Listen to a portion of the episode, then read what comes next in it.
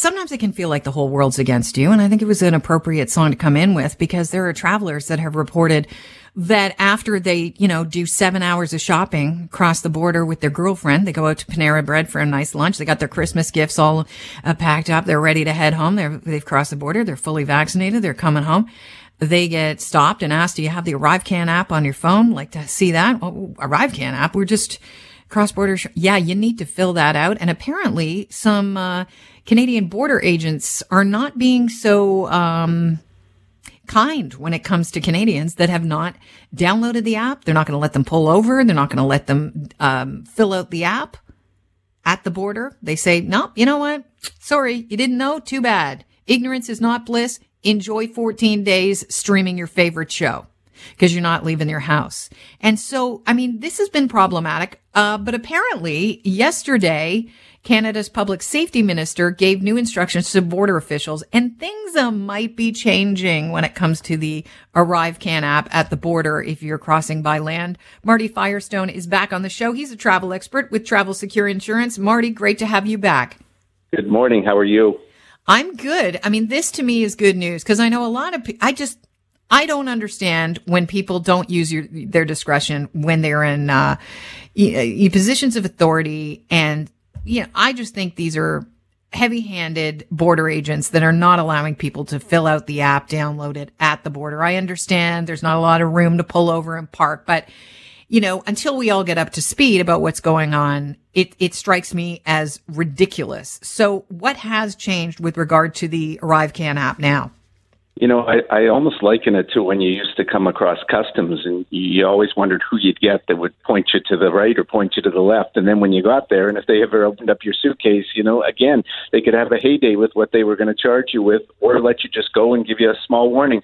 So here's the way it appears. Uh, and this is good. This means that social media did, in fact, have an effect on the government and decisions that they have to take into consideration that people who are fully vaccinated had maybe some a PCR test, albeit not for the day trippers, but are fully, you know, inoculated and covered should not be having to quarantine 14 days because they did something incorrect. And therein lies the problem. And hopefully they've changed that now with giving you the ability to pull over, as you say, or get into an office setting and complete your document properly and let you go home without the fear or fine of an isolation or anything like that. Do we know, because the ArriveCan app, obviously, based on the name, it's an app. So there are some seniors who have been arguing this is, this is problematic for me. I don't have a smartphone. Do we know how they're going to be handled at the border? That's the problem. Everything is problematic, and it's not even for seniors. I'm embarrassed to say it could be for middle-aged or even young kids. You you need a smartphone. You need good Wi-Fi. All these things are just not at everybody's fingertips, and I think they're taking it for granted that it is. I mean, I guess there's options to be able to go on and download and print a, a version of it, and then complete it and fill it out. All these things take time. They all require that you're able to log on, get a password. You're asking a lot of things from people who remember the only thing they ever needed was their passport when they were getting on the plane and their duty free slip filled out when they came back. Just think of how things have changed. Right. And the uh, ArriveCan app not only tells uh, the border agents about what your vaccine status is, although it should be obvious if you're coming back from the States and you've crossed over from Canada, you're fully vaccinated. It also uh, has information about where you plan to isolate if you have to. Is that correct? That's correct. And it will also, if you're coming back longer than the 72 hour stay, it's going to have the results of your negative PCR test on it. So all that incorporates it. And the questions, I don't know if you've had a chance to look at it, but what are you, a foreign national? Are you coming to see a family member? There's a tremendous amount of questions that have to be completed on it. And I mm-hmm. guess any one of those things incompleted wrong could lead to someone just saying, not good, you're going back. Or if you're Canadian, of course, you can't be refused, but you could be going into a 14 day quarantine if they so deem it. It's interesting, Marty, that you brought that up because I wondered why can't the border agents just ask the questions there to the people in their uh, cars and ask for uh, proof of vaccination because a lot of us have our vaccine certificates downloaded or you know printed off. But I guess if you've got to run through a whole load of questions, their concern is lineups at the border, and they have to keep things moving as as swiftly and smoothly as possible. So that makes a bit of sense.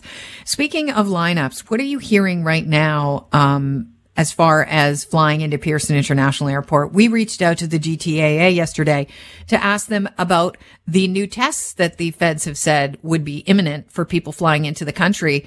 Um, and we did not get any, you know, response really. It's kind of a matter of they're saying they're not sure when these tests will be implemented. What are you hearing? Yeah, the reason you didn't get a response is because I don't think they have one. They basically are not set up yet with enough employees and enough people to begin the process. So right now it appears to still be random selection. And this has got to get ramped up ultimately at all the airports to not be random, but actual giving of the test, giving them a take home test, which is another whole concern. You going home on these tests where you have to go online and you're waiting for a nurse or a doctor for 45 minutes to come on and watch you administer it, and then it has to go in a courier package. Really, nothing is simple. So right now, I just saw at Calgary Airport is extremely busy because they are trying to give everyone the test at that point. Wait till holiday season. It's going to be an absolute chaotic situation with people probably being kept on planes till the count in the hall goes down and then move them off and then line up with lots of other people who you don't know who you're standing next to and just hope and pray that it's not a breeding ground for, for the virus. But Marty, with the Omicron variant out there and the concern around it, are you hearing a lot of people coming to you and asking about um, cancellation insurance and things like that?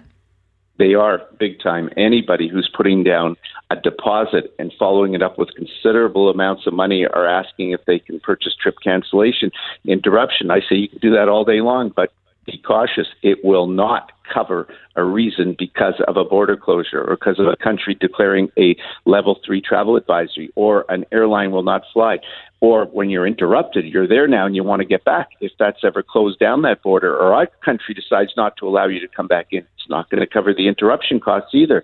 So people are quite hesitant right now.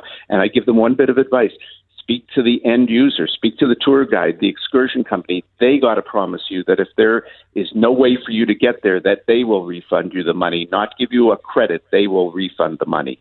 Yeah, I'm hearing a lot. I, I just spoke to somebody who had received a credit last year uh, for uh, a flight they had to cancel, and they're planning on using it again this year. But now with the Omicron variant out there, they're concerned again, and they're not sure what's going to happen to that. Um, you know that credit. What, what you, what's your what are you advising people that they reach out to their travel experts and find out what's going on? I think the ones who have credits, they got to just live with them and hope that they do get to use them ultimately. But I would not get into a situation now of putting 5,000 out, 10,000, 20,000 for a summer trip to Italy that ultimately could get totally scratched because Italy closed its border. And mm can't be left out $30,000 only to get a credit for the ensuing year. You've got to have it made clear.